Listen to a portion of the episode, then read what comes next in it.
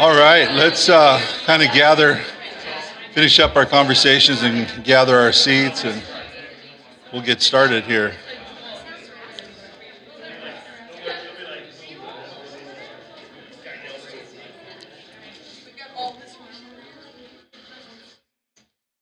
Well, welcome. Welcome. It's good to be with you guys tonight. Um, wow, what a week, huh? Some of you are got lots of different things going on in school and at work, and we have uh, one of the ways we're growing the church is by birth of new members. And so, where did where did Deason go? He skipped out. He went to check on the baby.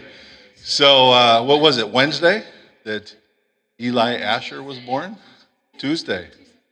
Yeah, so pretty exciting.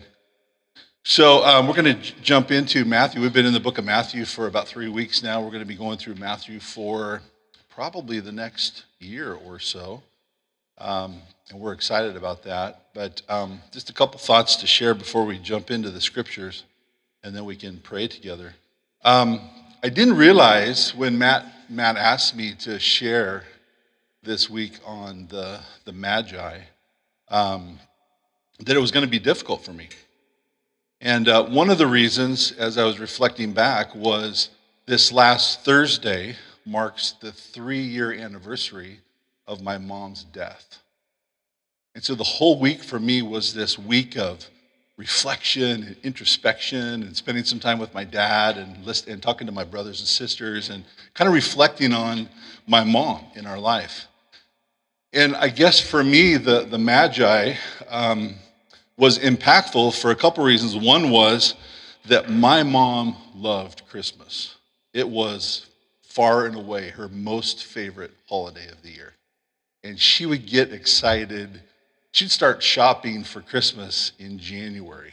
And she had, I don't know, she had nine grandkids and she had uh, probably about 10 great grandkids. And she had a, she had a whole um, closet in one bedroom that was just full of stuff that she would buy for people throughout the year.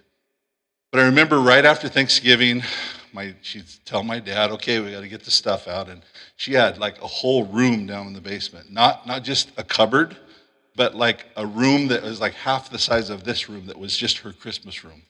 And so she would like transform the house. Unbelievable, right?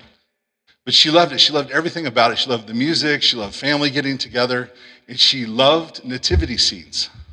And so she did not have just one, and she did not have just two, but she put out at least three nativity scenes around the house. And she had one nativity scene that, that I remember when I was growing up. And so this thing, you know, it's been around since the ancient of days, right? Um, but at least 40 or so years ago, she started, you know, putting this one out. And it was kind of one, she put it up on this high back table, and uh, she would like put a winter snowland around her to look like uh, to look like the the sand or whatever. And she'd have the little manger, and she'd put out all the animals. And it was kind of the one that was in the place of honor. And then she had another one in another corner. And I remember when when Coulter was small, and his cousins would come, they wanted to play with the nativity scene. And so she went out and she bought one that she would put on the floor so that the kids could play with it. And, and they would kind of gather around this thing and they would be playing with it. And, and they play for hours with the shepherds and the sheep, and they would play with the camels and the kings. And they especially loved the kings, right? And every nativity scene has these three kings or three wise men. And that's kind of where we enter into the story tonight, talking about who these magi, who these wise men, as we know them, were, and what kind of importance or significance do they play, not only in the nativity story, the birth of Jesus story, but in our lives as well. So before we jump into the, the scripture in Matthew chapter 2, uh, would you pray with me, please? Lord, we just, uh, we just come before you and, and just acknowledge, Lord, that you are our King, that you are our Savior and our King, and in ways that we sometimes can't even imagine Lord, you break into our lives and you bring hope and truth and life and forgiveness. And so we just, we just declare, Lord, as your people, that we thank you and we praise you for that. And uh, we pray, Lord, tonight as we look at your word, um, would you speak clearly to our hearts and give us, Lord, your words to encourage us for the days and the weeks ahead. In Jesus' name, amen. So if you have a Bible, turn to Matthew chapter 2, and we're going to read along starting in verse 1. Probably the heading under the section is called The Magi Visit the Messiah. It says, After Jesus was born in Bethlehem in Judea, during the time of King Herod, Magi from the east came to Jerusalem, and they asked, Where is the one who has been born king of the Jews? We saw his star when it rose, and we have come to worship him. And when King Herod heard this, he was disturbed, and all Jerusalem with him. When he had called together all the people's chief priests and teachers of the laws, he asked them where the Messiah was to be born. In Bethlehem in Judea, they replied, for this is what the prophet has written. But you, Bethlehem, in the land of Judah, are by no means least among the rulers of Judah. For out of you will come a ruler who will shepherd my people Israel. And Herod called the Magi secretly and found out from them the exact time the star had appeared. He sent them to Bethlehem and said, Go and search carefully for the child. As soon as you find him, report to me so that I too may go and worship him. After they heard the king, they went on their way, and the star they had seen when it rose went ahead of them until it stopped over the place where the child was. When they saw the star, they were overjoyed. On coming to the house, they saw the child with his mother Mary, and they bowed down and worshiped him. And they opened their treasures and presented him with gifts of gold and frankincense and myrrh. And having been warned in a dream not to go back to Herod, they returned to their country by another route. Lots of things going on in this story. Got the birth of Jesus, right, that Karsh talked about last week. You've got these mysterious magi who are traveling to, following this star, who are coming to find out where he was.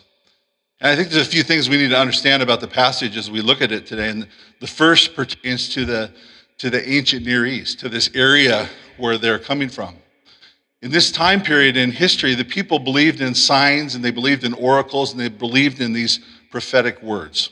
So there was this expectation that was not only in the area of Bethlehem and in Jerusalem and in the Jewish people, but there was an expectation throughout that entire area that something was happening.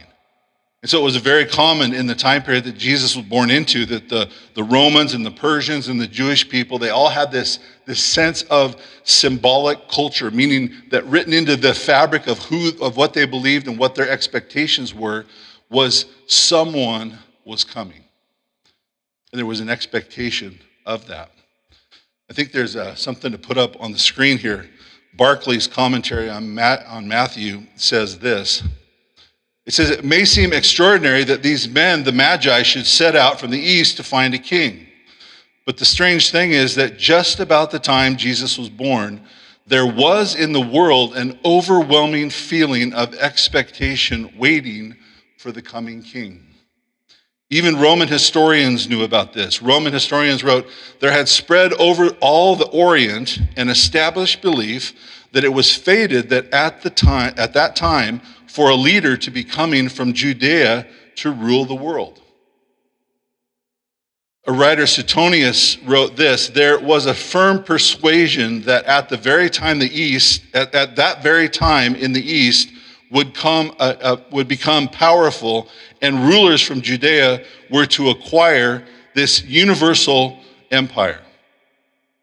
The Jewish historian Josephus went on to write the Jews had the belief that about that time one of their leaders would arise to become ruler of the inhabited world.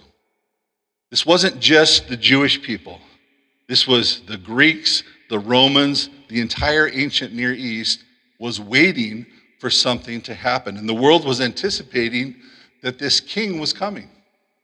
Anticipating a king, a promised one, a chosen one, the anointed one the one who we know as the Lord of Lords and the King of Kings now.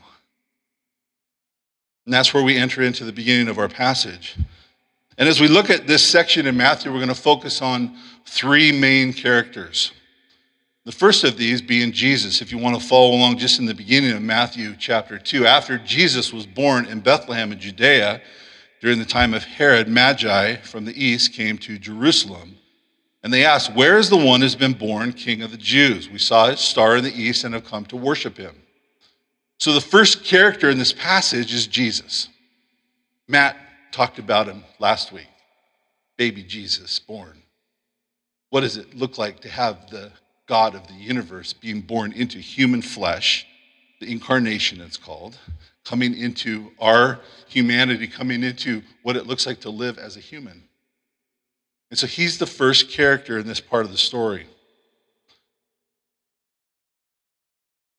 We look at these main characters after we have the birth of Jesus, this prophetic culmination, the incarnation of God in human form. We need to realize that at this point in Israel's history, there's been about 400 years of expectation for them. If you know anything about the Old Testament, the prophet Malachi is the last writing or the last book of the Old Testament. And it's generally known that there's about a 400 year period between Malachi writing his book and Jesus showing up on the scene. So imagine, if you will, and we have writings that occurred throughout this period. There's, there's books called the Maccabees that talk about things a couple hundred years before Jesus was born. There's all kinds of writings in this area. There's the Septuagint that was made. And so we know that during this period, the same expectation that was occurring at this time have been kind of moving forward. They were waiting for this, this Messiah to come, this anointed one. And they were waiting for him because most of the prophetic words and books in the Old Testament were pointing to this king coming, pointing to this chosen one coming. Malachi 3, verse 1 says, See, I will send my messenger who will prepare the way before me. And then suddenly the Lord you are seeking will come to his temple. The messenger of the covenant, whom you desire, will come says the Lord Almighty. So, going back even before this 400 year period, going back to the promise of Abraham and going back to the promise of David, if you were here with us when, when Deason was talking about Jesus being the son of Abraham and the son of David, all of this prophetic voice that was, was kind of made towards Jesus coming is coming into play. And, and they're, they're starting to expect that these things are going to come to pass.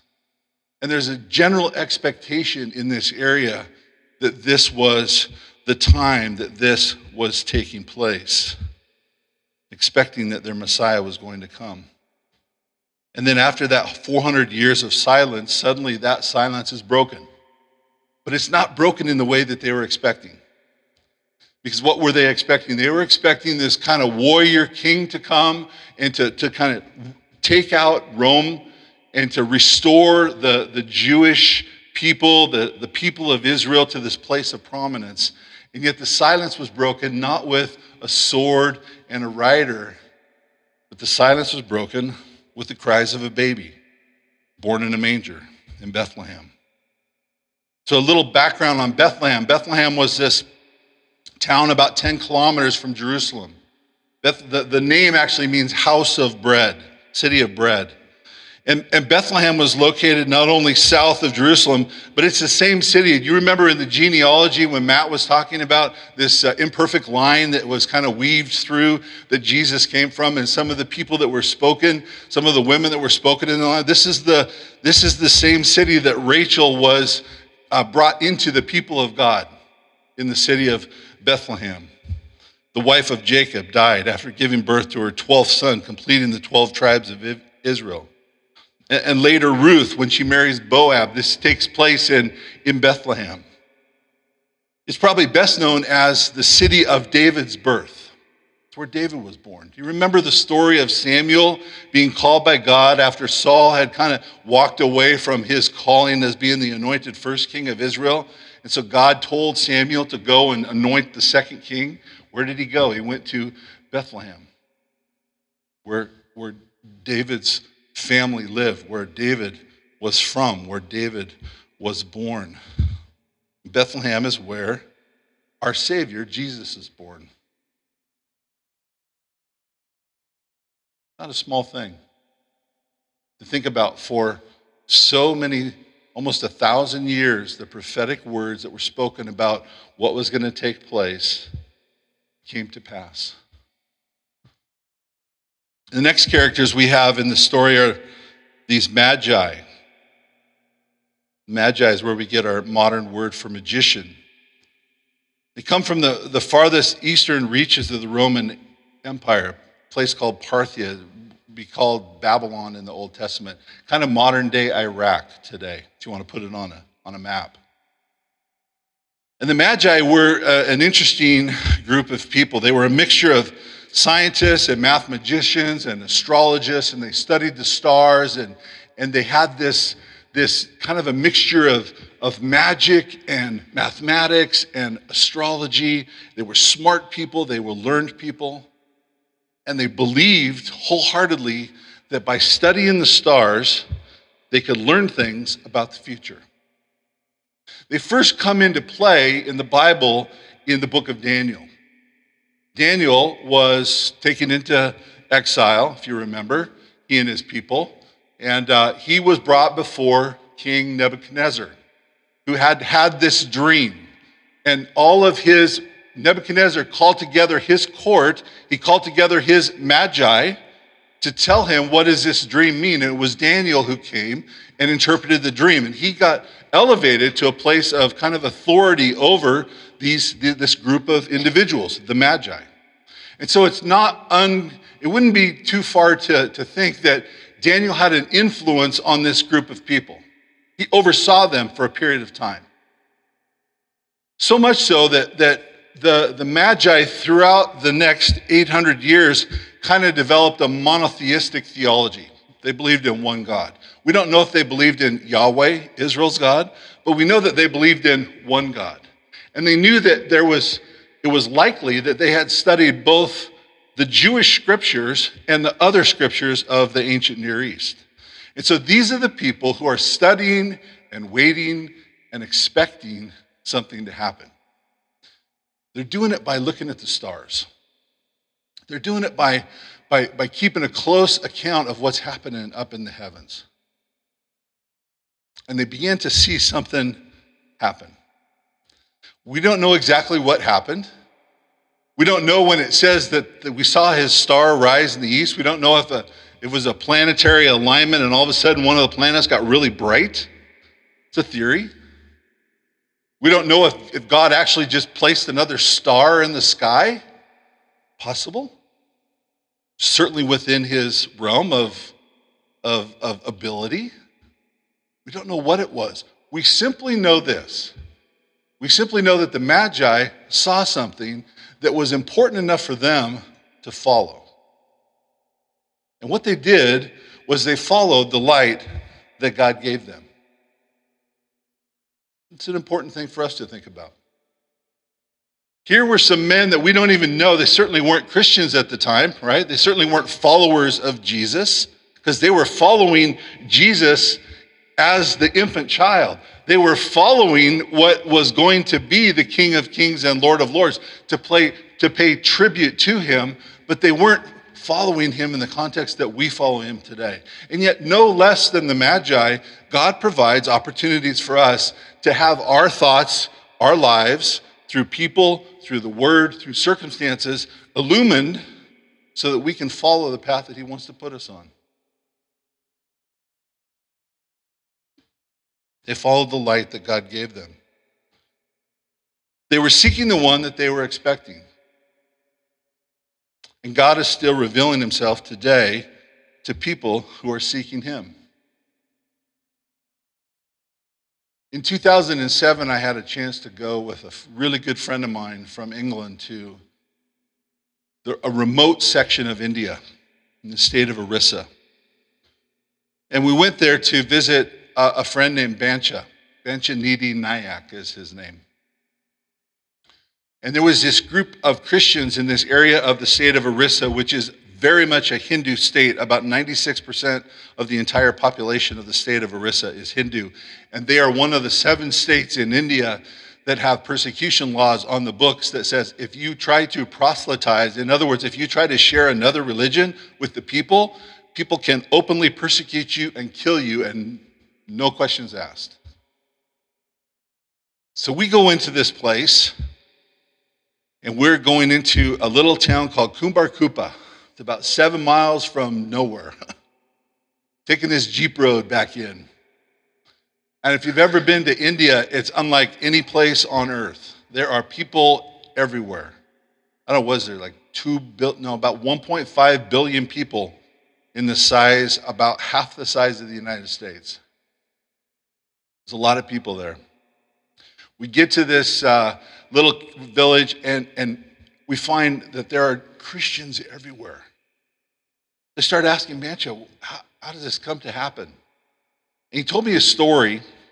He said when his grandfather, uh, uh, like 60 years before, his grandfather had been the animist priest of the village. So they worshiped plants and animals and trees and rocks and things of nature. That's what animism is.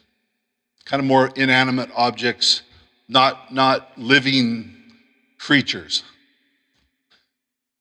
And he had two sons. One of them was Bancha's father. He sent them off to this uh, village to learn English. Some Baptist missionaries had come and had set up about 200, 300 kilometers away, this little school. And So he sent him there to, to learn, to get educated. And while they were gone, his wife had this dream. And in this dream, this man came who was all this long white hair and these long white robes. And he said, I am Peter, and I have come to show you the one you are to worship. She didn't have any idea who Peter was. They had not heard about anything to do with the Bible or Jesus or the disciples, anything like this. The sons came back after about six months. And after the wife had shared with the husband, who's the animist priest, he says, You know, I don't know who Peter is. They're telling the story to the two sons. And the oldest son, who's about 12 years old at the time, says, I know who Peter is. Peter's one of the disciples of Jesus Christ. And he is the one that we are worshiping as our God now infuriated the, the father. So much so that he sent them out into the jungle, a 10 year old and a 12 year old, in rural jungle India. This is lion, not lions, this is tigers and elephants and snakes and scary stuff out there. And after a couple months, he expected them to be dead within a few weeks. After a couple months, he sees that they're still out kind of you know, his, his people when they're going out, that these two young boys are still alive. So he brings them back in. He goes, How is it that you're still living? He said, Our, our God is providing for us. This is a 12 year old.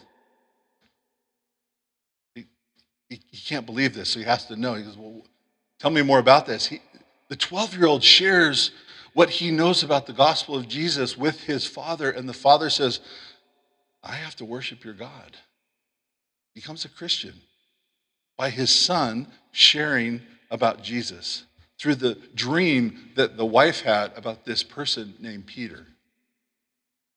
The father goes to the elders of the village and says, I can't be your priest anymore. I'm, I'm following Jesus. He's now my God and my Savior. I'm sitting in Bancha's living room and I'm just wide eyed listening to this story. And the elders were furious at first, and the father fully expected that he and his family were going to be killed. A day later, they came to him and they said, We've talked it over, and we only know how to worship a God because you're our priest. So we're going to start worshiping your God. So, because of the testimony of a 12 year old boy who had heard about Peter, who was a disciple of Jesus, and God speaking to the mother through a dream when she didn't even ask, wasn't even asking about it, this whole village becomes Christian. This whole village starts to follow Jesus as their Lord and Savior. And 60, 70 years later, we're going into this village and being able to speak into the promises of the gospel of Jesus Christ, which has provided all kinds of blessing over this region. God still speaks through ways that we don't understand if we are willing to follow the light that He lays before us. God's still going to speak to you guys. Whether, whether you're at, at school or you're at work, your parents, you're newly married, God is still in the business of speaking to people. We simply have to have the faith to be willing to listen to Him and to follow the leading that He provides. And so I, want to ask you just a simple question tonight, and, and that is Are you seeking and following the light that God is placing before you? Are you seeking and following the light that God is placing before you? Because not everybody does. We'll come to the next character in the story, and his name is Herod, King Herod. King Herod was also known as Herod the Great. He was called Herod the Great because he was the greatest king politically Israel ever had in maintaining peace with Rome during this time frame. He was really good at politics. He was really good at working the angles. Really good at maintaining this relationship with Rome. And he was a good architect and a builder. He re- rebuilt the temple to, to its former, greater than its former glory. His house, his personal household, is still considered this architectural feat that if you go to Jerusalem, you'll want to visit and take a look at. So he rebuilt the temple, he built all these buildings and structures. There was peace in the region. He was a very influential and powerful, powerful king, but he was a ruthless and wicked man. In fact, um, he, he was so ruthless that he would kill his own family to maintain his own kingdom. Killed his sons, killed his father in law. Caesar Augustus once was uh, someone wrote down that Caesar Augustus said it was better to be a pig, a pig in Herod's household than to be one of his own sons. Not a good guy. So we, we come to this picture of this second character, King Herod, and, and he would do anything to maintain control of what he had. And I think in the story, that's kind of the picture that he plays for us as we look at it. We have these three or more wise men, we don't know exactly. Actually, it's probably a caravan who came of at least 100 people with all their provisions and their guards. And then we have this King Herod who was willing to do anything to hold on to what he thought was his, what he had created, his own little kingdom. And so Herod in the story for us becomes a picture of the things that maybe in our lives that we're, we're so wrapped up and holding on to that, that we're not willing to let God either have control of them or take them and turn them into something that he has in store for us.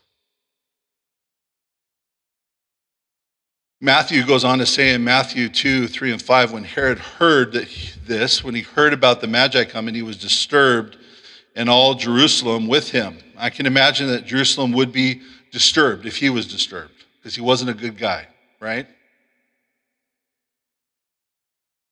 He had called together all the people's chief priests and the teachers of the law, and he asked them where the Christ was to be born. In Bethlehem, they said, in Judea. For this is what the prophet has written, referring to Micah 5, verse 2. But you, Bethlehem, in the land of Judah, are by no means least among the rulers of Judah, for out of you will come a ruler who will be the shepherd of my people. So, around 700 years before the birth of Christ, the prophet Micah is writing down these prophetic words that are speaking about the birth of Christ coming to Bethlehem, coming to Judah. And isn't it interesting to note that in spite of Herod, the steps of the Magi were confirmed by the Word of God? Even though they may not have been seeking the Word of God, God used His Word through Herod calling together his chief priests to confirm what they were doing. They saw this star rising in the east. They knew from all of the ways that they knew how to interpret the, the, the stars in the heavens, something great was happening. And they came, and it was through Herod calling together his chief priests and asking them what's going on, they said, Yeah, we know about this. This is what the prophet Micah talked about. We knew that he was coming, and we know that he is coming to Bethlehem. So the, the presence of the Lord, the long awaited Messiah, arrives, and Herod's response is to be deceitful and hostile, acting to protect his own kingdom.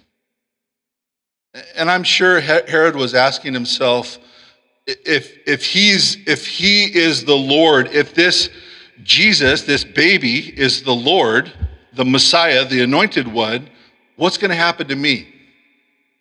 Right? What's going to happen to me? What about my kingdom?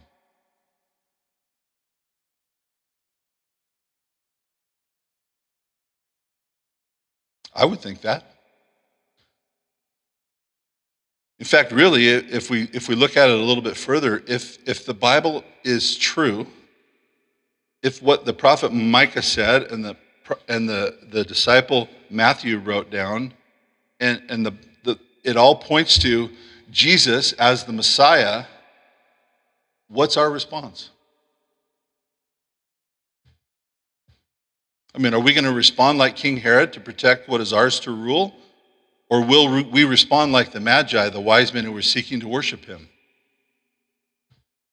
And really, that's the reality of what we face today in the passage. It's, it's, it's we're, we're faced with one of the two choices. Either we're willing to, to accept Jesus as Lord and King, or we're going to hold on to everything we have as tight as we can for as long as we can. It's interesting that um, this religious elite, the, the chief priests in Herod's day, they, they knew where the Messiah was to be born. They confirmed that the Messiah that they'd been waiting for for 400 years was, was going to be born in Bethlehem. And the, the, the, the Magi who came seeking the one who was to be born, they confirmed where it was in Bethlehem, and yet they're less than, they're less than 10 kilometers away. They don't go to visit him. Lots of ways to hold on to what we have.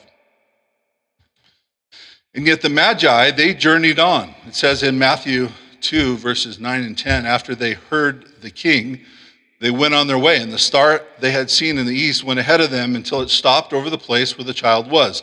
When they saw the star, it says, they were overjoyed.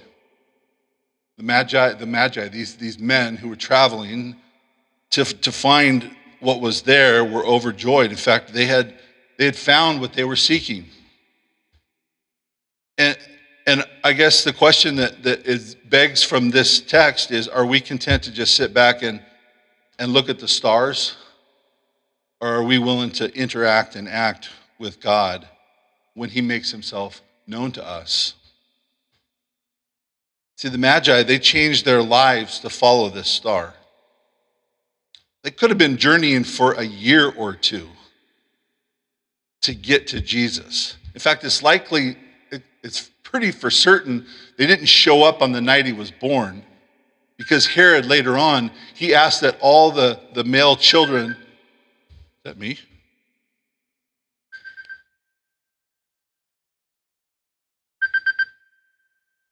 Someone's phone is going off. I'm gonna I'm gonna just decline that for you.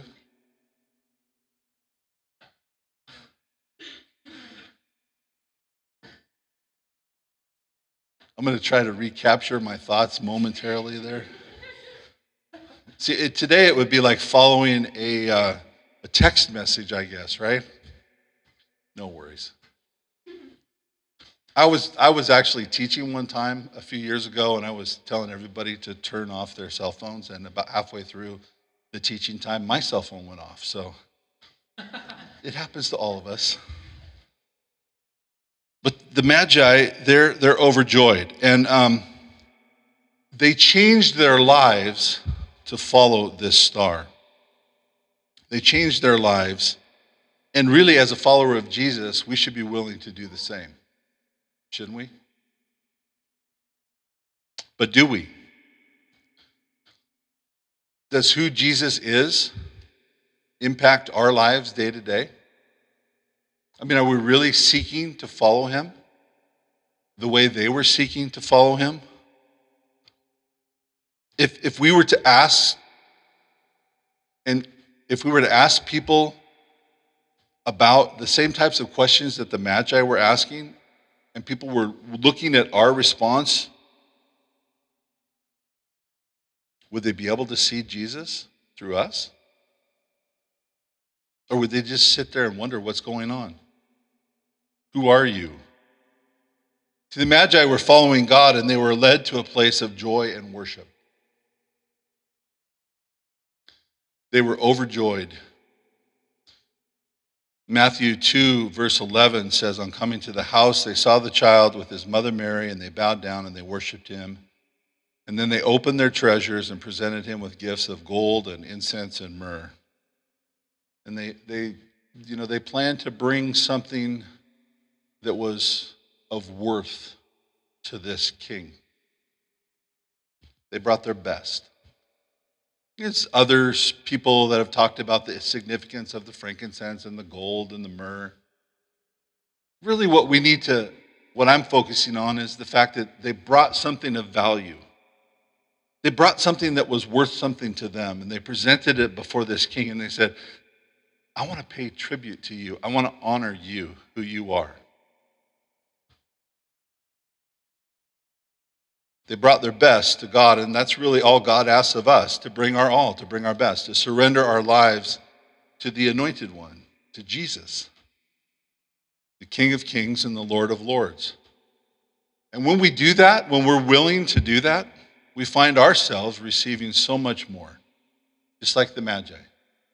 We receive love and joy and true peace, the life of abundance that Jesus himself promised in John 10:10. 10, 10. He said, "I have come that you might have life and have life to the full, have that abundant life." And finally, in verse 12, it says, Having been warned in a dream not to go back to Herod, they returned to their country by another route.